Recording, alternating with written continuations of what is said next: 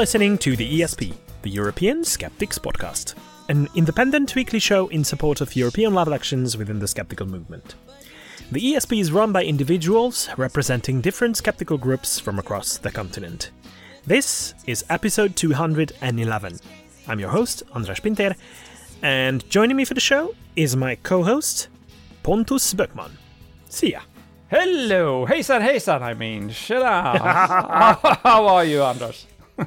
Not bad, not bad. Thank you very much. Um, I, I just got over some kind of infection. I have no idea what, it- what it was. Ooh, could it be COVID-19? It came with a bit of uh, diarrhea, a Oh. little bit of vomiting for like a day. You know, for once I feel very good that we're not in the same room recording. Yes, yes. you should be. You should be happy Hello. about that. And now tomorrow I'm leaving for Thailand again. Not uh and I just mispronounced the name of the country where I'm going to. So it's Thailand, not Thailand. Thai is a different thing. Never mind. Uh but the good thing about this is in Thailand Yeah. you have quite a good chance of catching something. So I can't wait.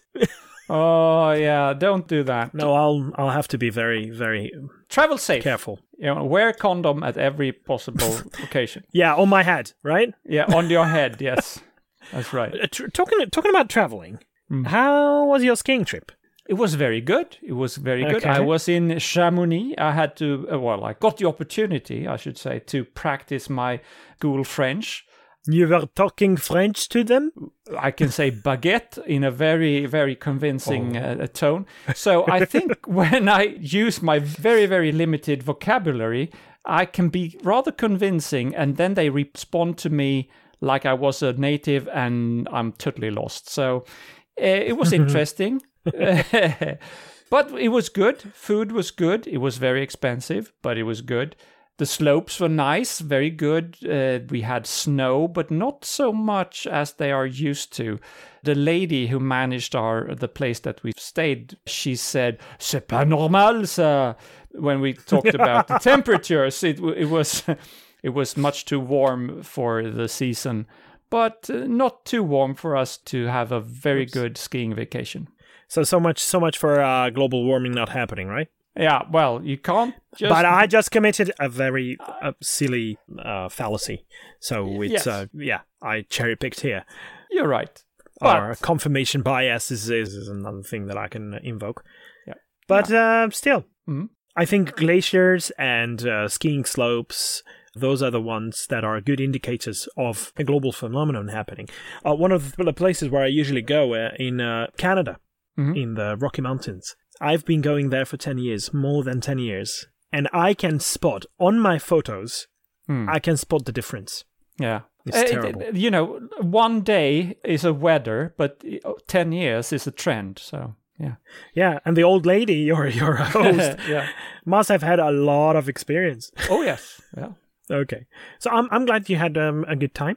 yeah. I did. You know what would um, make this a good time, and that would be if we had Jelena with us. But unfortunately, she couldn't join us today either. So it's a shame. It's a shame.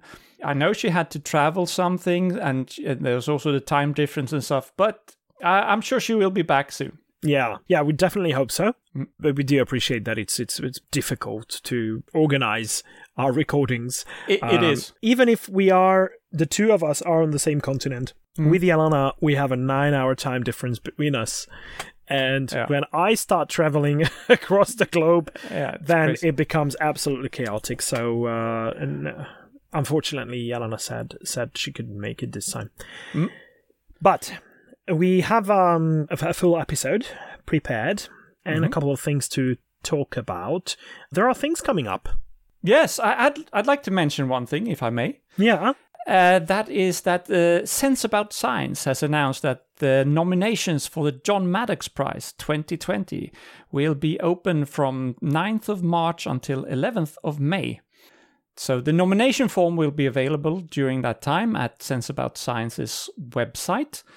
And this the John Maddox Prize is a prize of uh, three thousand pounds, and it will be decided on by an independent judging panel based on the nominations they get. And the prize is directed to, quote, researchers who have shown great courage and integrity in standing up for science and scientific reasoning against fierce opposition and hostility, end quote. So that, that that's good things. So if you know such a person, please feel free to go to their website and fill in the nomination form. Mm-hmm. Not until the 9th of March, of course, when it is open. And for people who don't know, the prize is, of course, in memory of the late great John Maddox, who was a passionate and tireless champion and defender of science, en- engaging in difficult debates and inspiring others to do the same. And there have been very illustrious uh, nominees and awardees in the last couple of years, including Edzard Ernst, including, I'm just listing people whom we interviewed. Um, Britt Hermes. Those are the two people that that I can recall we interviewed Yeah. uh, from from the former awardees. But who knows? Who Yeah. else can come up there? But it's not a requirement. You don't have to No. be, have been interviewed by us to win the prize. So no, feel free to nominate anyone who fits into the, the category. But if you get the prize and you happen to be European or have a European connection, then we might uh, request to interview you. I, I think that's an obligation. Isn't that part of the, It the, is, yeah. I think the rules that if you get the prize, you have to come on the ESP? Yes. Yeah. All right. Okay. I don't know what to do with uh, Greta Thunberg, though. I feel like we should interview her as well, but I think she might be very hard to get a hold of. She's really busy, and that is being turned up a notch, even. Because, according to the BBC, she will take part in a BBC program which uh, will follow her and her journey around the world trying to speak up against climate change and a call for action about climate change. So uh, the funny thing is that they did say that a series is being made by BBC Studios Science Unit, but where and when we might be able to see it is not yet revealed. So they have no idea yet. Big teaser, to big teaser. Where they're gonna Yeah. They're gonna be running it. So we just we just need to be sure that when it's ready, we know about it. So it's interesting. But uh, what's more interesting is there is a very active followship of her, and there is a movement that is called Teach the Future. It's in the UK, and uh, there is uh, Joe Brindle. Who's 17 and he's uh, one of the founding members. And he uh, speaks up frequently in representation of this new movement. And why it's important, Teach the Future, basically, they call for an overhaul of the whole education curriculum when it comes to uh, climate science in the UK. Uh, What they call for is a, a complete review of the whole formal education system Yeah, yeah. uh, in preparation for the future and the challenges that climate change poses. Teacher training is what they name as one of the greater aims as well, so that they want teacher training to include climate science education, so that teachers are ready to discuss those issues as well. Because it's one thing to include it in the national curriculum, but if teachers are not ready to discuss them and Yeah. not re- ready to prepare the children to the challenges, then it doesn't mean anything. It doesn't matter. No, that's right. But they, they uh, even call for a Climate Emergency Education Act, National Climate Emergency Youth Voice Grant Fund, which is pretty good. I mean, if the government could support children, I mean, it's not uh, it's not very likely that it, it's to happen in the future because why would the government support, and especially the current government of the UK, why would it support a movement that criticizes their lack of action? Yeah. on a daily basis. So it's not very realistic, but I still like that they have a call for that. And uh, Youth Climate Endowment Fund as well. I feel like this is not something that the government should do. It's probably better to come from a public or a private fund. And another interesting thing is, and I'll quote this uh, word by word. It's number six of the call. All new state funded educational buildings should be net zero from 2022. All existing state funded educational buildings net zero by 2030. Mm. So it is a realistic call. I think it is a good idea that focuses on something that can actually be solved. Yeah. They even published um, I couldn't find what the source of this information is, but it looks like survey data. They say that 4% of students feel that they know a lot about climate change, only 4%. 68% want to learn more about it and the Oh, environment that's in good. general. That's good that they want to. Yeah. But 75% of teachers, according to these numbers, don't feel like they have had adequate training Hmm. to educate students about all that.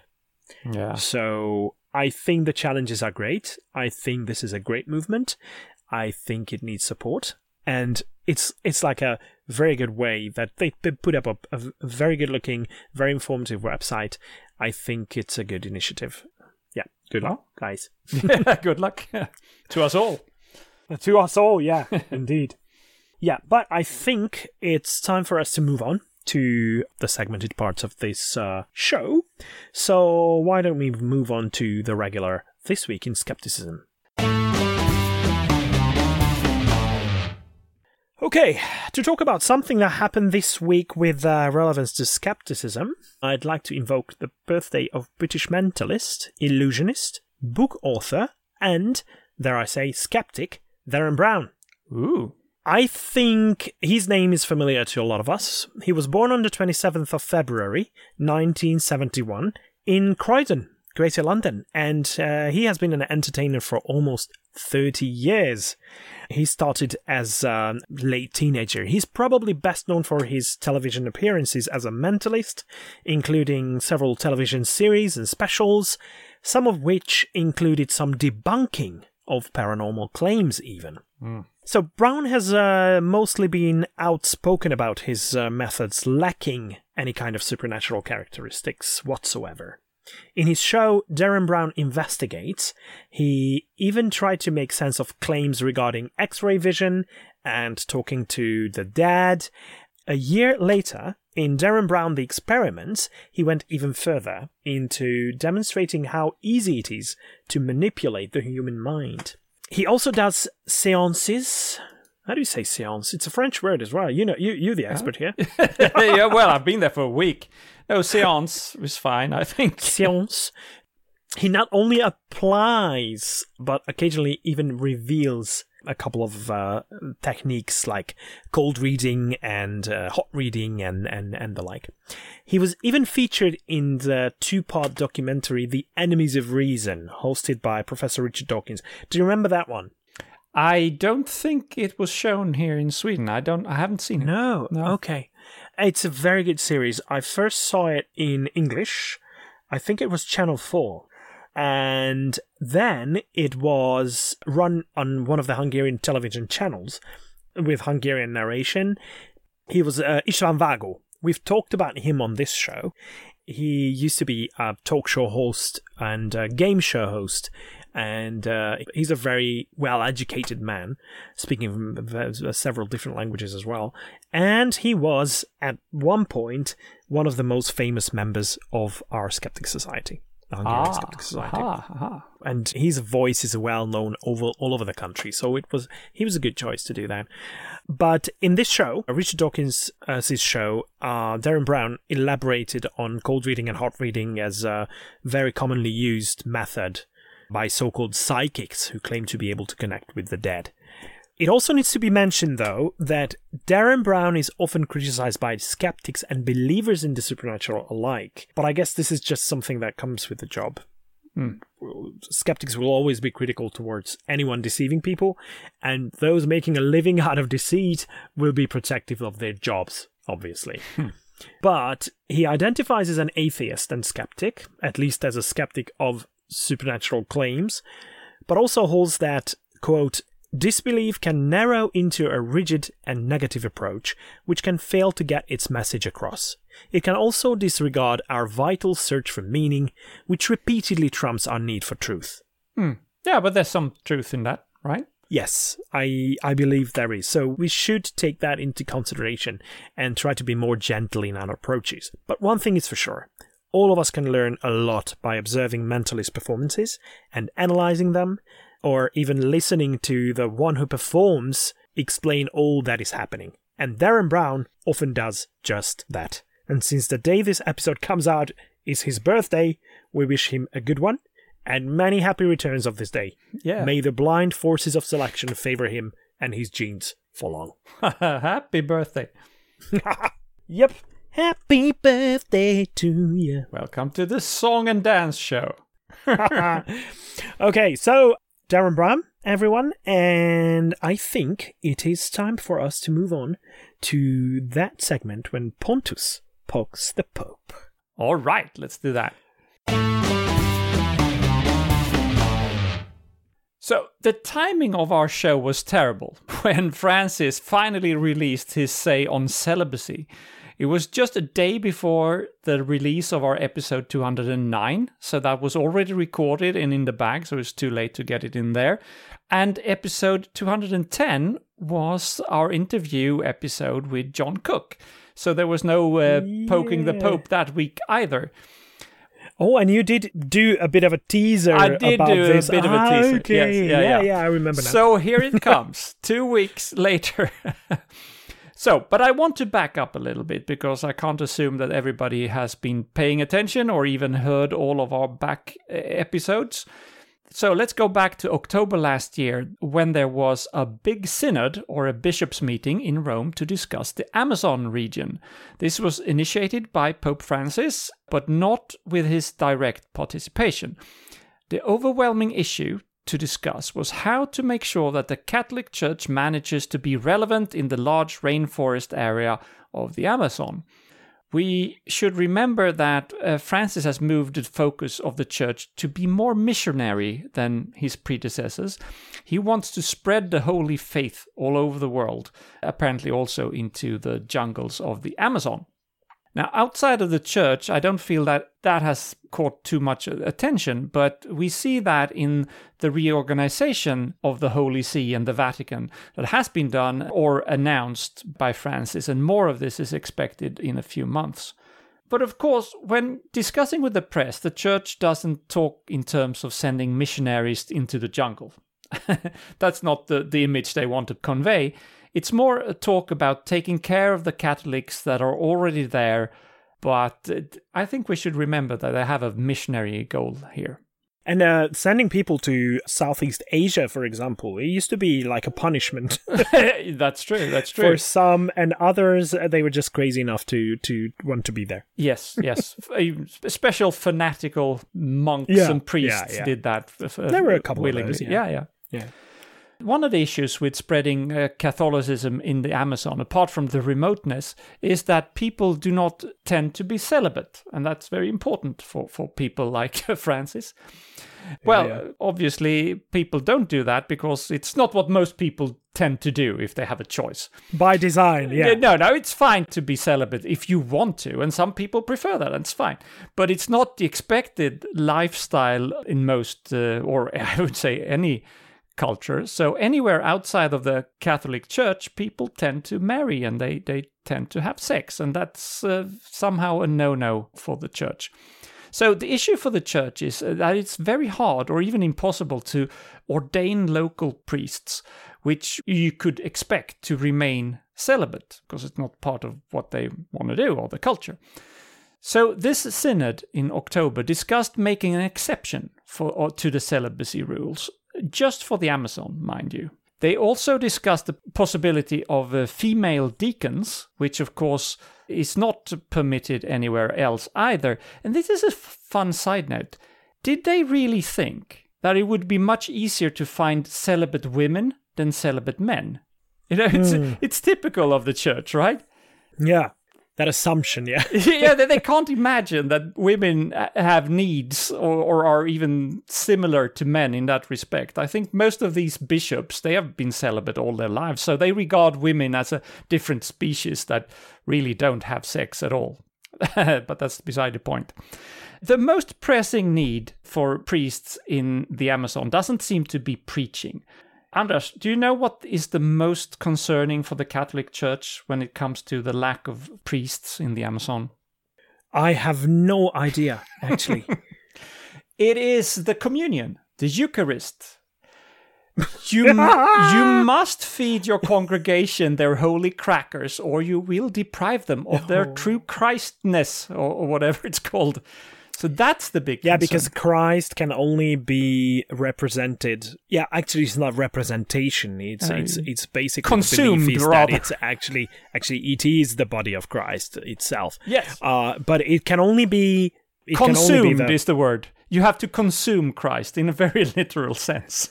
yes, Ah. but it's in not not in any form. It can only be the what is it called? The communion, Eucharist. Yeah, yeah. So it can only be that and nothing else. So not any kind of piece of food material will do. Yeah. I, I don't I don't understand why it isn't bread though. Yeah. It should be bread. Yeah. Never mind. Yeah, I don't know. Or uh, pork. Maybe, I don't know. A little bit of bacon would be more um, realistic. Yes. Anyway, so the synod happened, and what did they talk about? Well, they talked and talked, and in the end, they produced a document that said that non celibate priests and female deacons may be an interesting idea to apply to the Amazon. But they didn't want to take that decision, so they left it up to the Pope to say the final word. And uh, what Pope, you may wonder? Because we actually do have two popes. As we have reported earlier, the old Pope Benedict, the Pope Emeritus, who has um, promised when he resigned to be uh, hidden from the world, quote unquote. But he decided he could not stay silent on this. So he, together with a Cardinal Uh, Sarah, published a glowing defense of celibacy in January, little over a month ago, in, in form of a book called From the Depths of Our Hearts Priesthood, Celibacy, and the Crisis of the Catholic Church. End quote. And the English version, by the way, will be available on the 12th of March. But that was, of course, creating a big controversy because uh, Benedict has retired and he's not supposed to butt in into those uh, pressing affairs in the in the Vatican anymore. Doesn't really bother him, does it? Well, it did bother him a little bit because he briefly tried to remove himself as co-author because it was such a hubbub around the book. But uh, in the end, he couldn't deny that he actually had been part of writing some of the chapters in that book. All right, so this is a long story, but we're getting there. So on 12th of February, the real Pope, the current one, Francis himself, our good old buddy, he finally released his awaited commentary on the Amazon Synod. And what did he say? Did he go for it? Celibacy or not celibacy? That is the that is the question. Did he back down, feeling the pressure from his predecessor? The answer is he did actually nothing. He didn't take sides. He But- did feel the pressure from the predecessor. Maybe that's what happened, but he, he also claimed, or it was claimed for him, I don't think he said it himself, that he had actually written this 32 page letter already in December. He just decided to keep it on the back burner for a while. But it was a big anticlimax. It was the shortest of his so called apostolic letters that he has written so far, even though it was 32 pages. And he didn't come down on either side of the issue. He just uh, says in that letter that delivering the communion in the Amazon is difficult, and one may have to look into new ideas in the future, taking care not to force Western culture on the indigenous societies in the Amazon, which, of course, I, A bit is a too good late point. for that, isn't it? Yeah, yeah. because why would you do missionary work in the first place if you're very careful not to change the way people live? Isn't Yeah. it one of the most invasive thing you can do is to go in it is, and change their religion? But Yeah, it's basically a way of conquering it is. um, a new culture, a- yeah, a, yeah. different culture. So it's it's like I, th- I think so. Yeah, yeah, yeah. Yeah. yeah.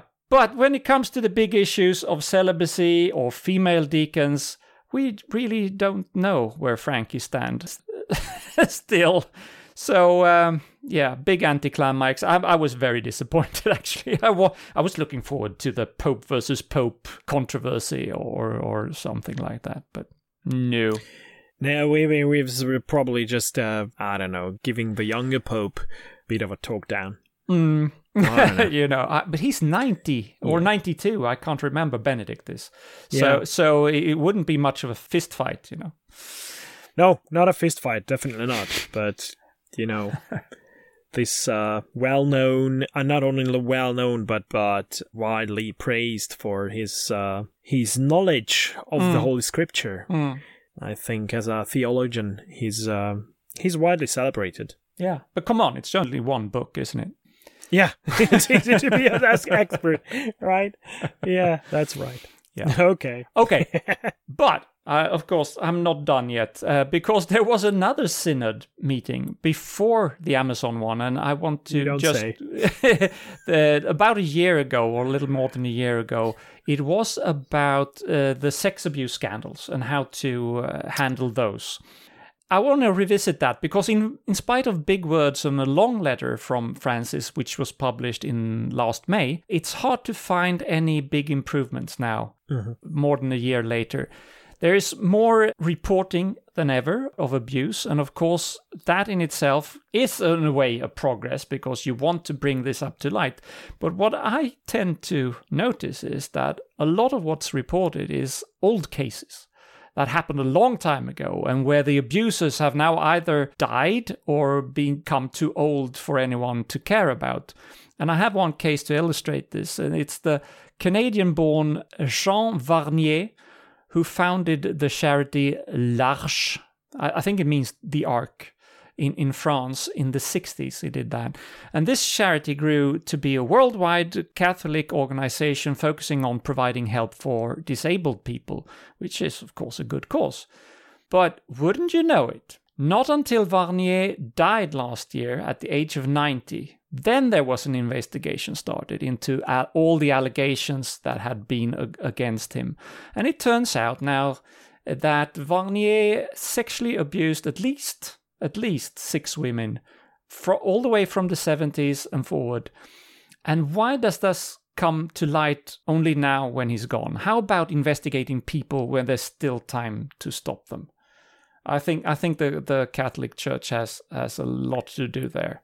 Yeah, it's not the way the Catholic Church likes to do stuff. No, no, they'll wait until it's too late and say, "Well, this was terrible, but it was a long time ago, and we don't think about it now, or we don't we don't do this anymore." And of course, they do. Well, it's almost like the the Buddhist way because they just leave it up to karma to Uh, deal with it.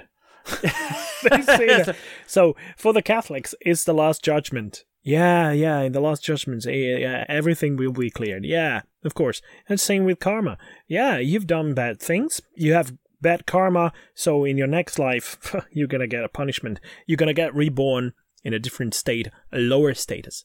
yeah, as a slug yeah. or something. Yeah, Yeah, slug. Yeah, yeah. being stepped on. Yeah. Yeah, speaking of slugs or Catholic Uh-oh. scumbags, there is one more news about uh, former Cardinal McCarrick. He was the defrocked uh, cardinal uh, after years of sex abuse, and he was the only cardinal that has been uh, defrocked by a pope due to sex abuse.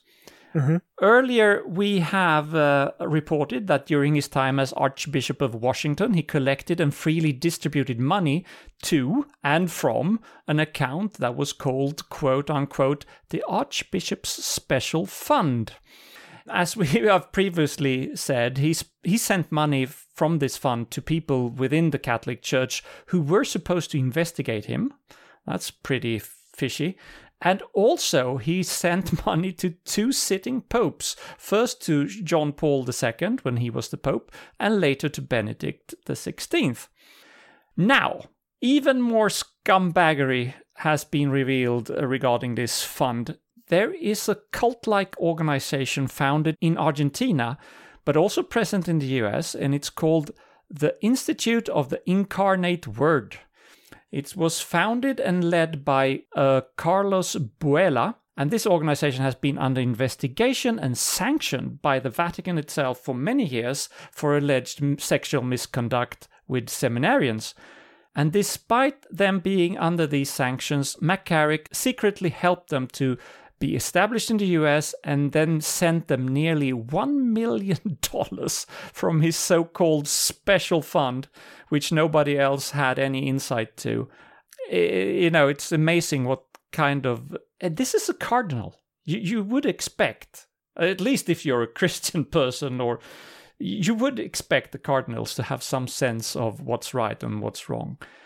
But uh, not McCarrick, and of course, he got what was coming to him. He retired to Kansas to a Franciscan friary. But as we reported, uh, I think it was two months ago, little less than that, he has now gone missing because he just left this Franciscan friary in Kansas without leaving any forwarding address. And I just still want to think of him, as I said before, I still want to think of him as the fugitive, a 90 year old former cardinal jumping on freight trains not to get caught by the police. And I hope that's how he's living his life nowadays. Yeah, so uh, that's the all the poking I think we have time for this week. It was pretty long, but uh, you know we took a couple of weeks off, and then this happens. Yeah, I just had to get it off your chest, right? Absolutely. Yeah. well done. Thank you very much, Pontus. Mm-hmm. Let's move on to talking about what's been going on across Europe.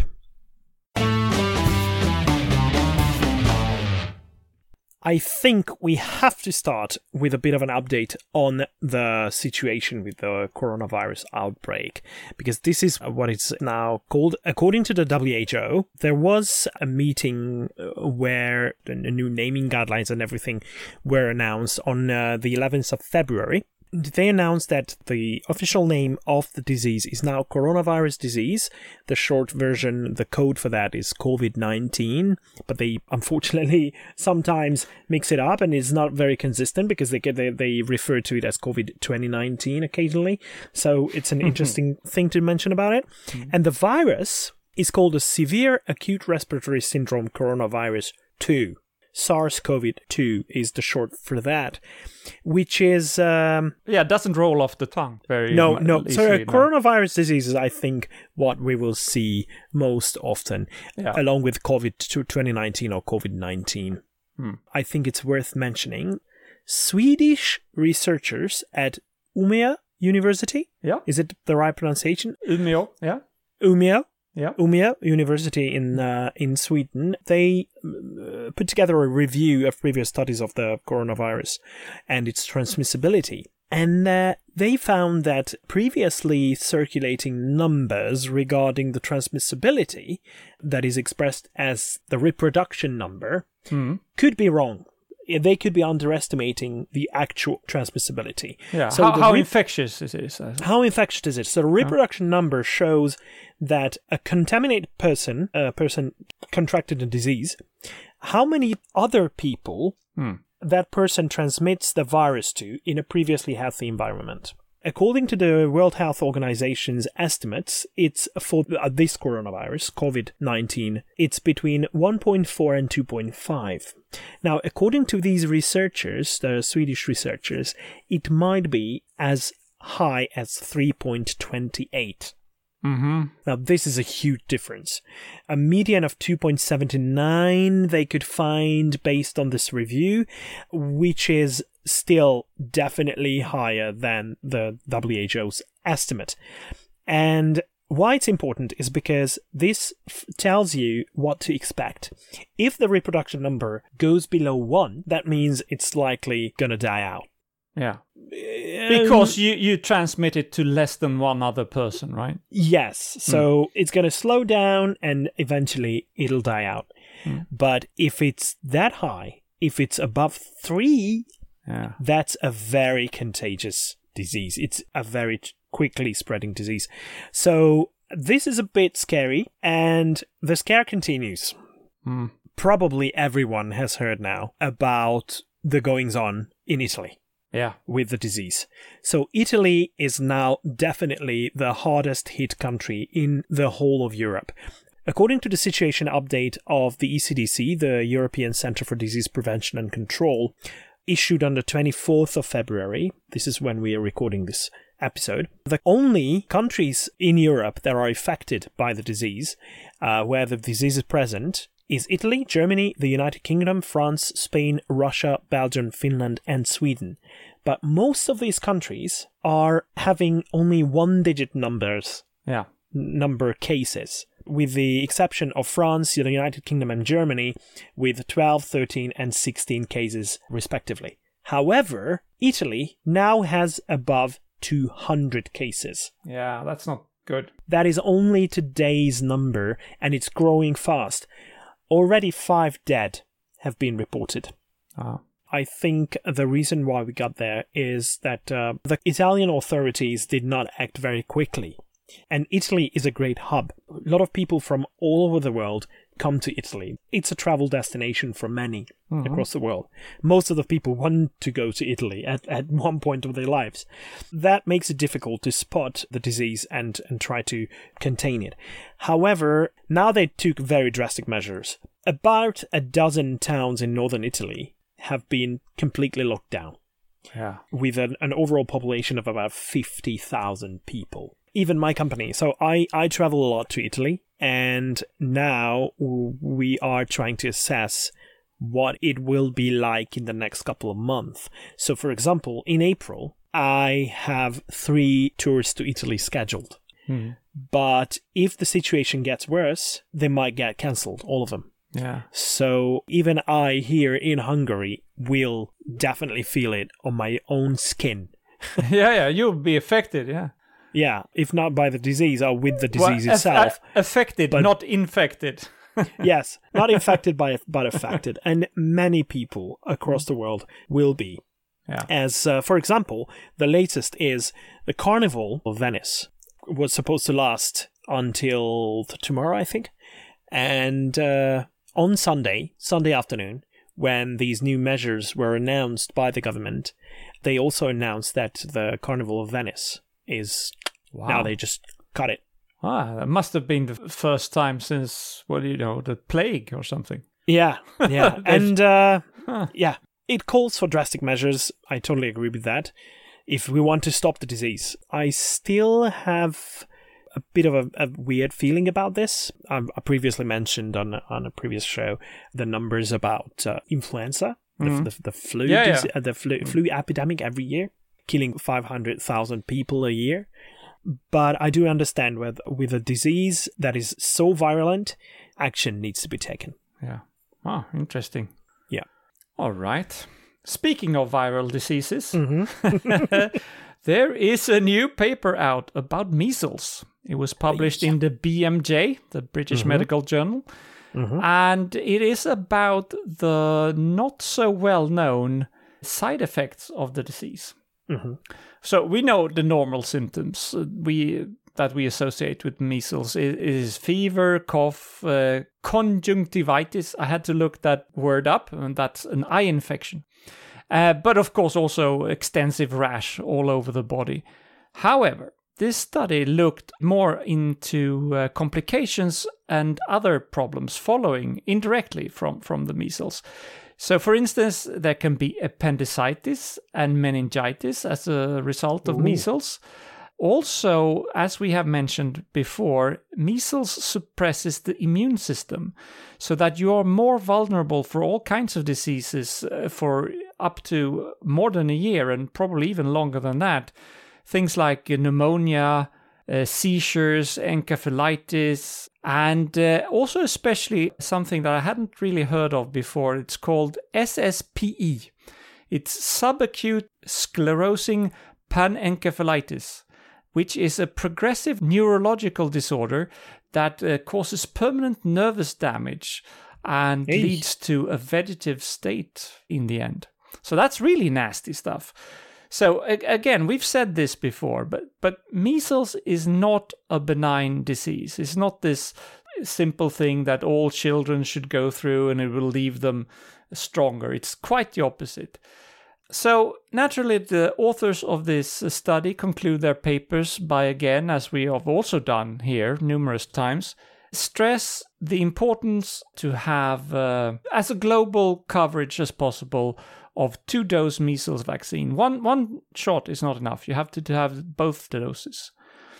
The authors also call for more education and strengthening of uh, national immunization systems. So uh, we fully agree with that. But the, the main takeaway is that measles is much more serious than you may think.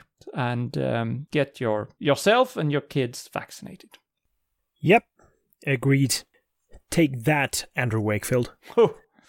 Yeah. There is a blog called Genomics, Medicine, and Pseudoscience, written by a name guy, a guy named uh, Steven Salzberg, and he recently published a piece with the title "Would you trust your kids with this man?" No, I didn't think so. and he talks about Andrew Wakefield. Yeah. Yeah. I wouldn't trust him with the time of day. I mean, he's he's such a Yeah, scumbag. yeah, yeah, yeah. That's right. All right. So it's a serious problem, but uh, usually the way we perceive the seriousness of a problem has a lot to do with how much people around us talk about them, Mm. right?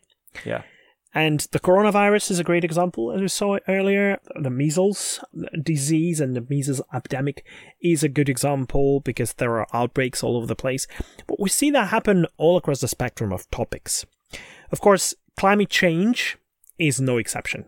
The illusion of public support, in this case against the scientific consensus, is a driving force that can generate further support, and boom, you have a feedback loop, spiraling us downwards, always further from finding real solutions.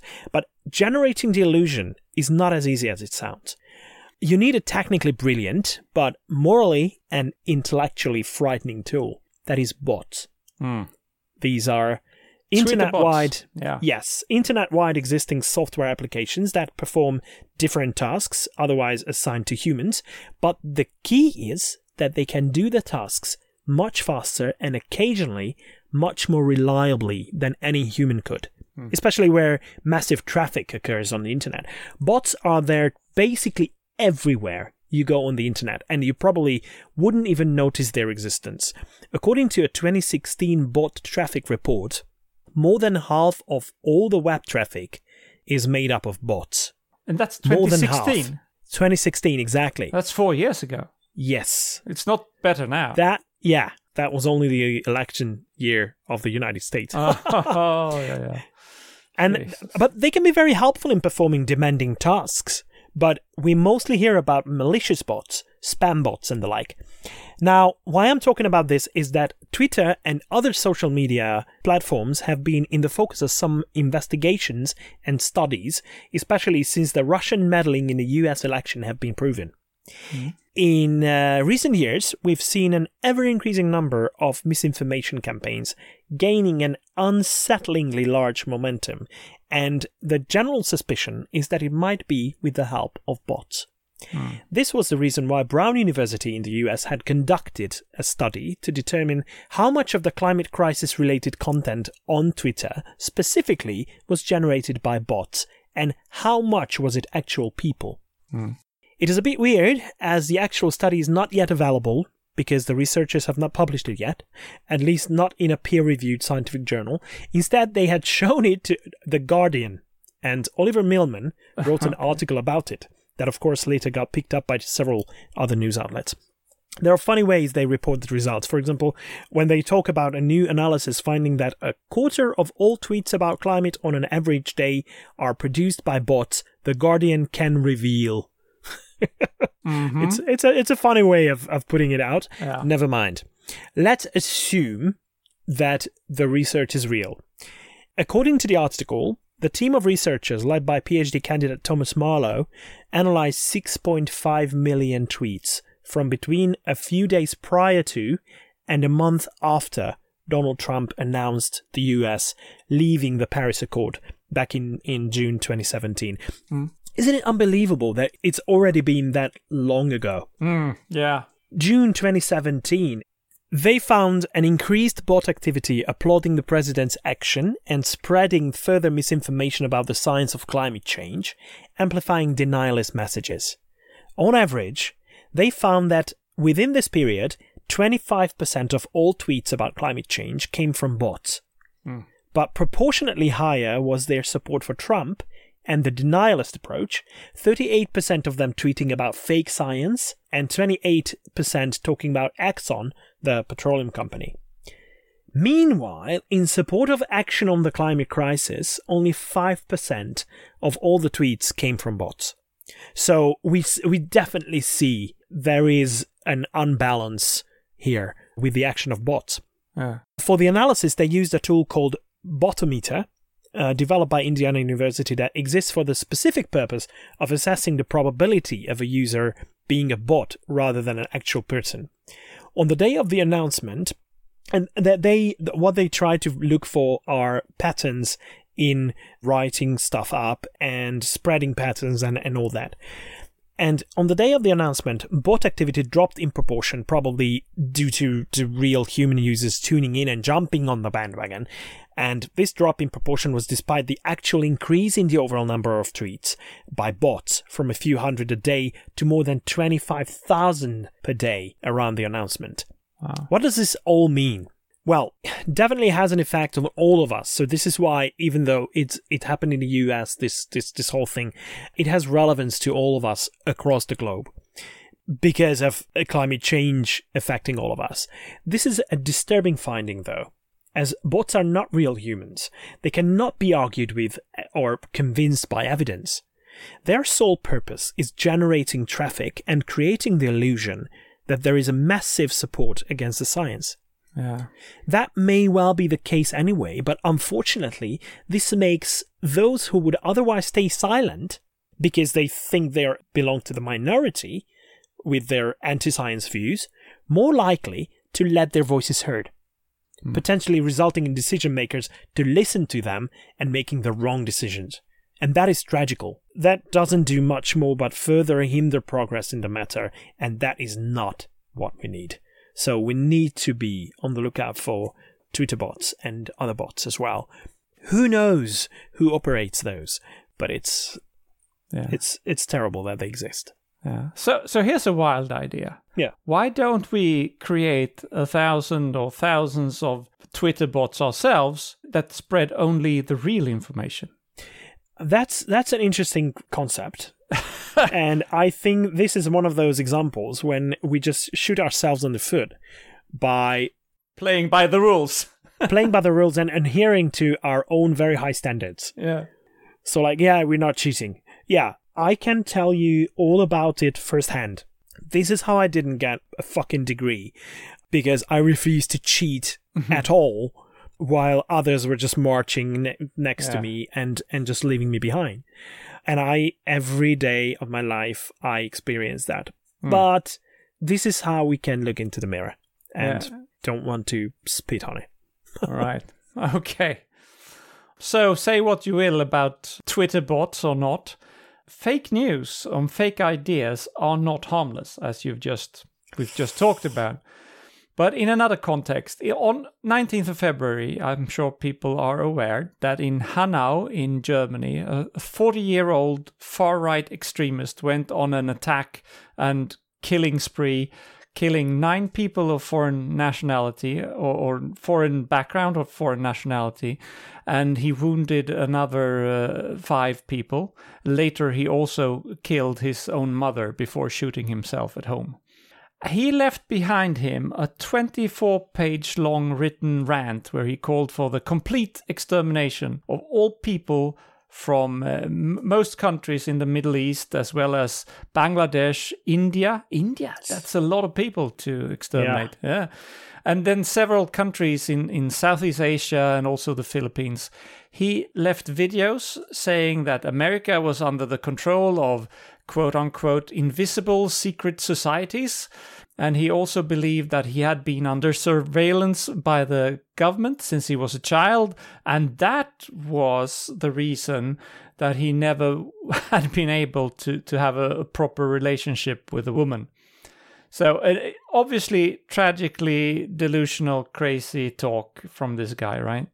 Yeah. So then the question comes up whether this is a person with serious mental issues, and if that's the reason that he did what he did, or is it that there are ideas out there that made him do this? And of course, it's not as clean as all that, one side or the other. And I'm not a psychologist, I'm not a policeman even, and I, I wouldn't pretend to know what was going on in his person's mind.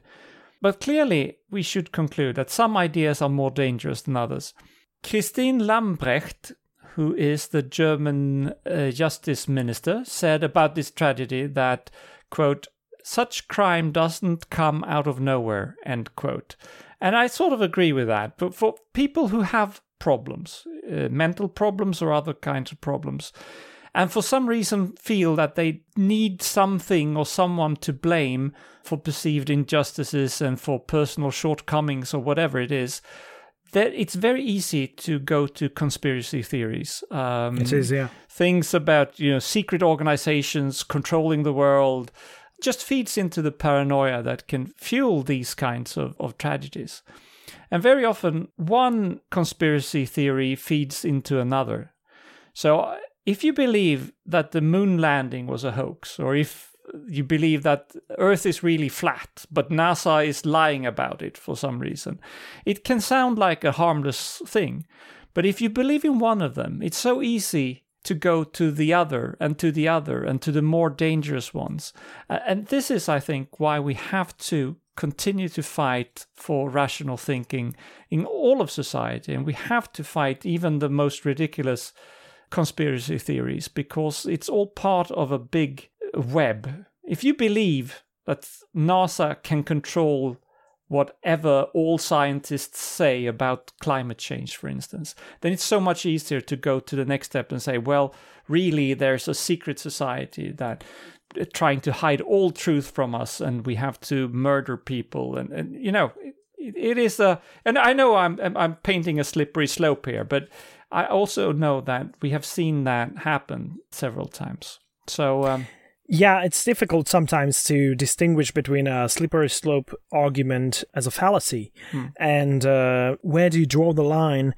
Because there are cascades of events happening, and you, you can see it in the history of humankind hmm. that occasionally there are a line of events that can be traced back and sometimes you have the opportunity to stop something from happening if you step in at the right yeah. moment and intervene at the right moment. And this is why governments do have to be very careful and appreciate and understand their own responsibilities mm. in this, I think. Yeah. Talking about which, Uh, let me tell you something about my government's approach. Um, mm. Not my government. I don't like to call them my government. It's my country's government. So let me start with uh, saying that a couple of days ago, we, we, we came across an advertisement on Facebook. Mm-hmm. In Hungarian, it was, of course. It was a call for artworks to be submitted to a design competition in celebration and rediscovery of God's creation. Oh, really? It was all brought about by a foundation called Good News. It's responsible for publishing the Hungarian edition of the Creation magazine, hmm. as well as educating, or rather indoctrinating, I would say, young and older people into appreciating the creation of God and how evolution cannot be real. The above mentioned call aims at children and adults alike. They await works of art in three different categories based on age ranges. People between 7 and 11, 12 to 16, and 17 to 99 years of age, of course, are to submit any creation, creation, pun intended, uh, circling around a couple of questions. For, for some reason, some of these questions sound like a parody to me but stay tuned mm-hmm. for why they're not. So the questions How do you picture the sequence of actions over the days of creation? What do you think the world could have been before and after creation? What was it like for animals to live together in harmony? what could the first pair of dinosaurs look like in the Garden of Eden? Yeah. What do you think you know, dinosaurs?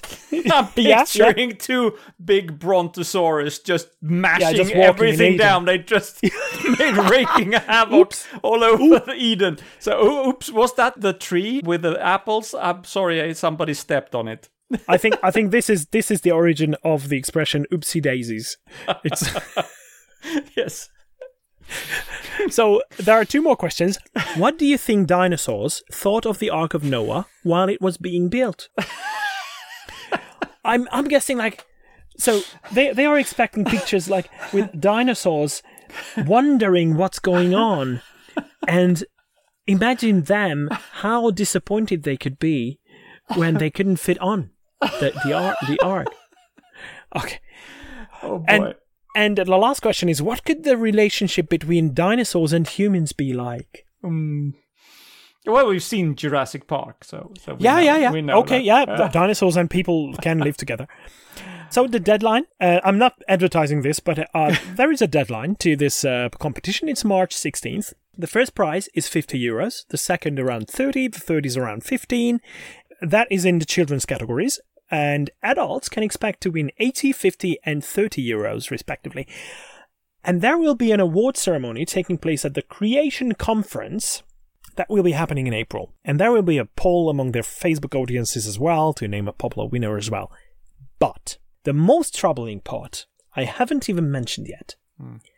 On the poster of the call for the competition, a logo appeared that should suggested the involvement of the Hungarian Ministry of Human Capacities as one of the sponsors. Mm-hmm. Well, that is a ministry under which healthcare, education, and all the rest is being done. So that is like a mega giga ministry, the Ministry of Human Capacities. And they appeared as one of the sponsors. That raised a couple of eyebrows among our ranks at the Hungarian Skeptic Society, I have to say. Yeah. Uh, understandably.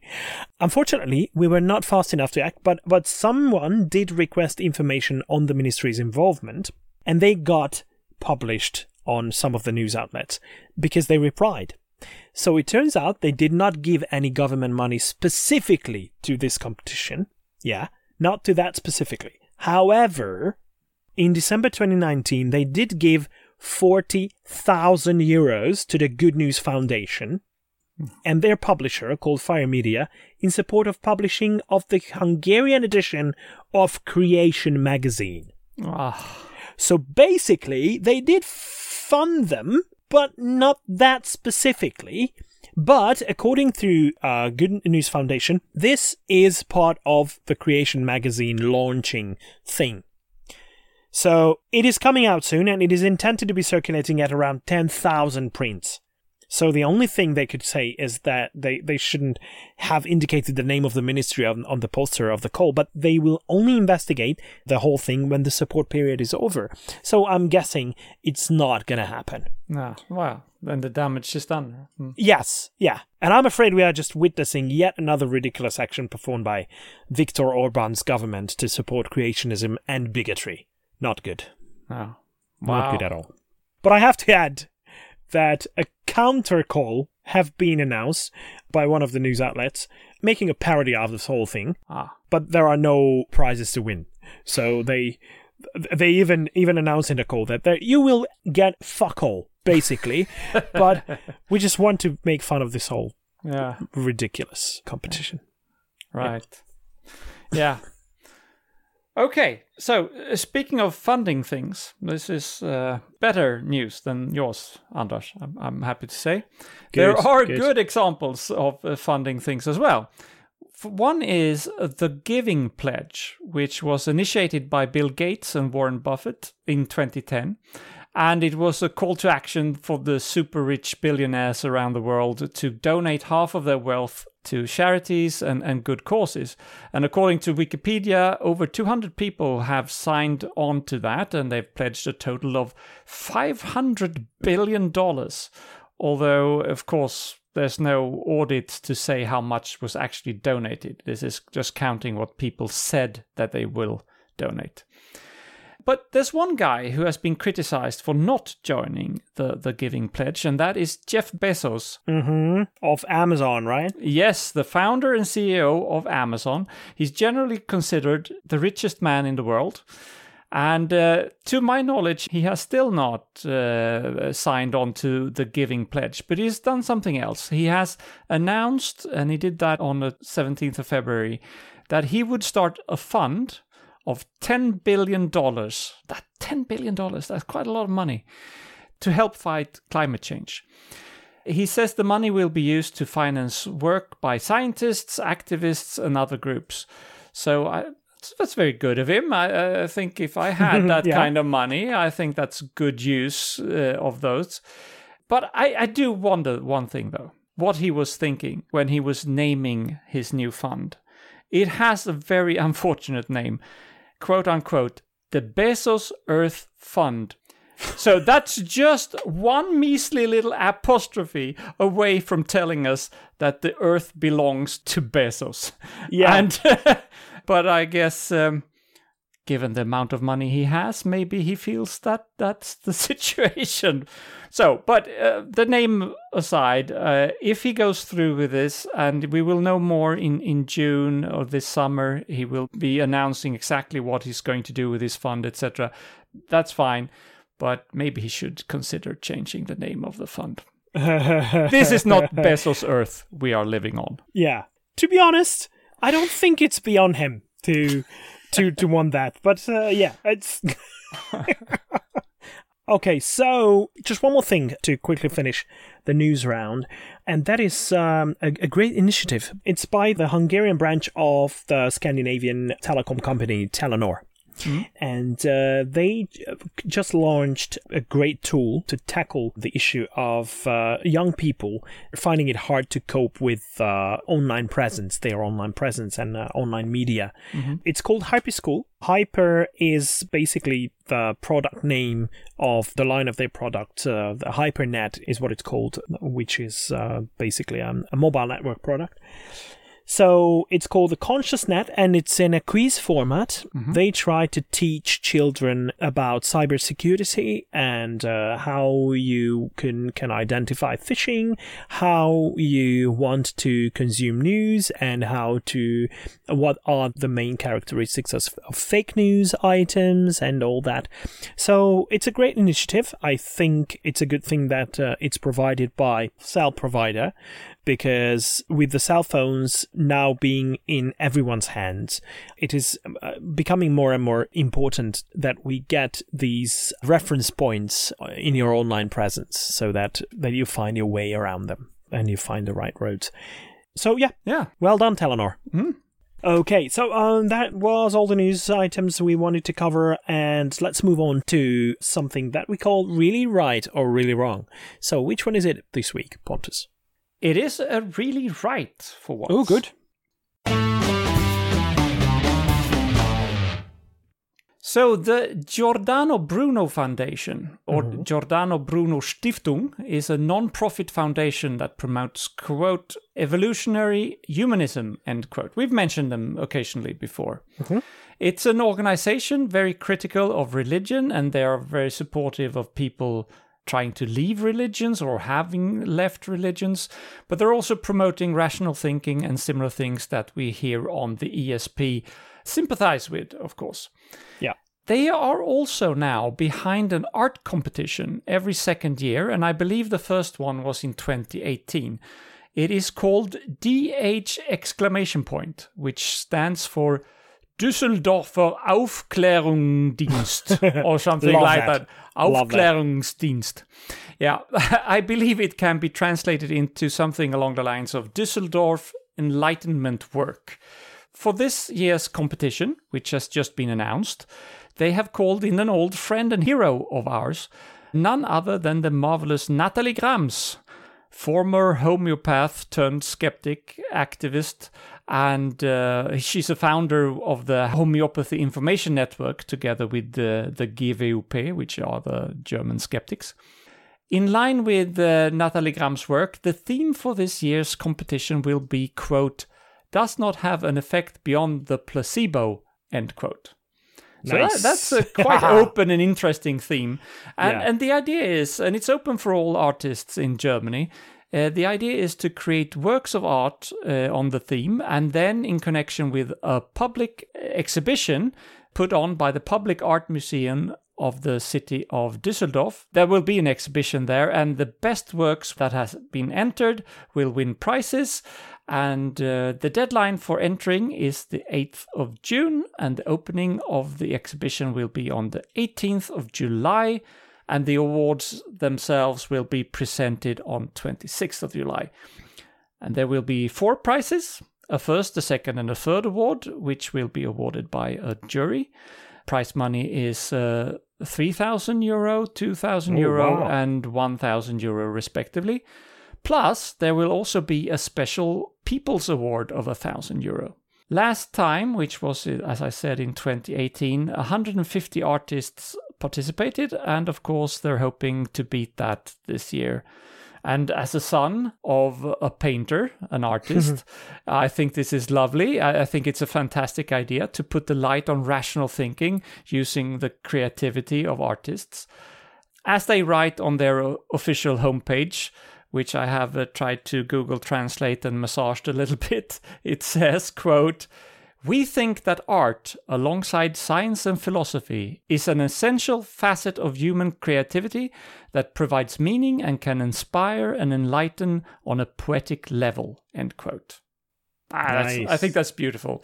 I think Yeah. we don't talk too much about art uh, within the skeptical movement, but I I think we may have missed something. I think that may be a channel to reach the public that we may have not explored too much. Yeah. Do you remember Matt at um, Mhm. Matt Kemp. at uh, Matt Camp at um, Yes. uh, QED? yeah. Wow, that now that is a good example of how the two can live perfectly Very together true, and can complement each other. Yeah. It's really good. Yeah. But we mostly link it to performing arts. I think that's that could be one of the reasons. Yeah, we we should mention also that Matt Kemp did a lot of drawings, as you say, Yeah, and we took one part of the drawing he did and we converted it into the logo that we're now using for the ESP. yeah. Oh, yeah, So- yeah. so that's right. It's his That's logo. right. Yeah. Yeah. Yeah. And another good example is that the book that we promoted last week with the interview with John Cook, Absolutely. uh, Cranky Uncle versus Climate Change, has been drawn by him Himself, uh, yeah. as a comic book. And it's amazing stuff. Yeah. So I can't wait for everyone to be able to get their hands on it because it's it's amazing. Yeah. So, yeah, art is absolutely something we should explore. And maybe we do it more than I was aware of, but uh, I, I think this is very good. So, for creating the DA exclamation point art award and uh, using art as a vehicle to promote rational thinking, the Giordano Bruno Foundation, Natalie Grams, and the Düsseldorf Public Art Museum, they all get today's prize for being really right. Nice. Thank you very much. Very good. Oh, I wanted to mention that uh, ever since you told me that you had uh, been in uh, Capri Yeah.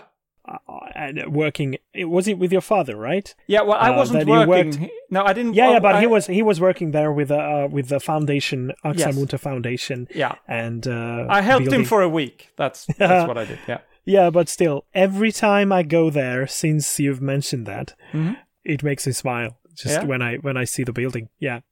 great. Yeah. very good. All right. I think this was all that we could fit in this this show. It will probably be a bit longer than usual, but uh, this is what happens when we miss a week. uh, we we cannot, True. very true. and we, we we have so many things that we want to share. So I before we go, I'd like to hit ourselves with a quote. Just hit ourselves on the head with a quote. It's a, um, I, I like this quote. It's from uh, Werner Karl Heisenberg. Mhm. He was a German physicist, a Nobel laureate, and one of the founders of uh, quantum mechanics. Hmm. Actually, uh, you know the I've heard of it. Yes, I don't Hei- understand. it. Heisenberg Heisenberg uncertainty principle has been uh, named after him. Yeah, I'm not sure about that. Bad. It was named after him. Yeah. ah, okay. Bad joke. Sorry. Okay, bad one. Uh, That I didn't get. All right, so the quote goes If nature leads us to mathematical forms of great simplicity and beauty, by forms I am referring to coherent systems of hypotheses, axioms, etc., to forms that no one has previously encountered, we cannot help thinking that they are true, that they reveal a genuine feature of nature. Ooh. Yes, mathematical forms of great simplicity and beauty. um, yeah. So I like it very much when uh, people refer to the universe being put together in the language or, or based on the language of mathematics, Yeah. that it's universal somehow. And we all know what the answer is. It's 42. It is 42 indeed, yeah. Yes. Life, the universe, and everything. Hmm. All right. This has been all. Thank you very much, Pontus, for joining me today. Thank you, Anders. Hope Jelana can come back for next week. Thanks to our listeners as well for tuning in. Please keep doing so. and spread the word. But until next week, goodbye. Bye bye.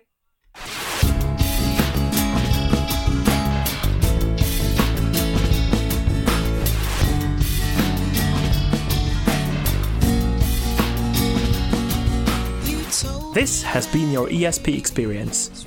The show is produced and recorded by the ESP.eu. Join us again next time, but until then, please send your feedback, comments, or death threats to info at theesp.eu. We would also love to hear your ideas and suggestions regarding future episodes, as well as news from your country of residence that might interest others across the continent. If you have a local event or organization to promote, please don't hesitate to let us know, as we are more than happy to help. All music in the program was written and performed by Keisha J. Gray and George Schwab and is used with their permission. Please check out our webpage at www.theesp.eu, follow us on Twitter at espodcast underscore EU, and like us on Facebook. I don't know how you can believe.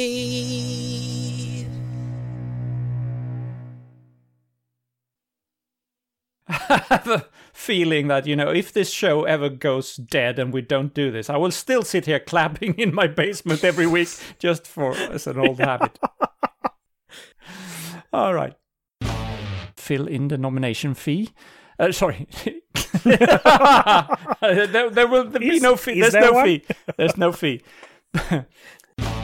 Seance. He also do, he also uh, does uh, seances uh, in uh, which uh, oh you're yes. Sorry i was pokey pokey pokey time. yes. It's pokey time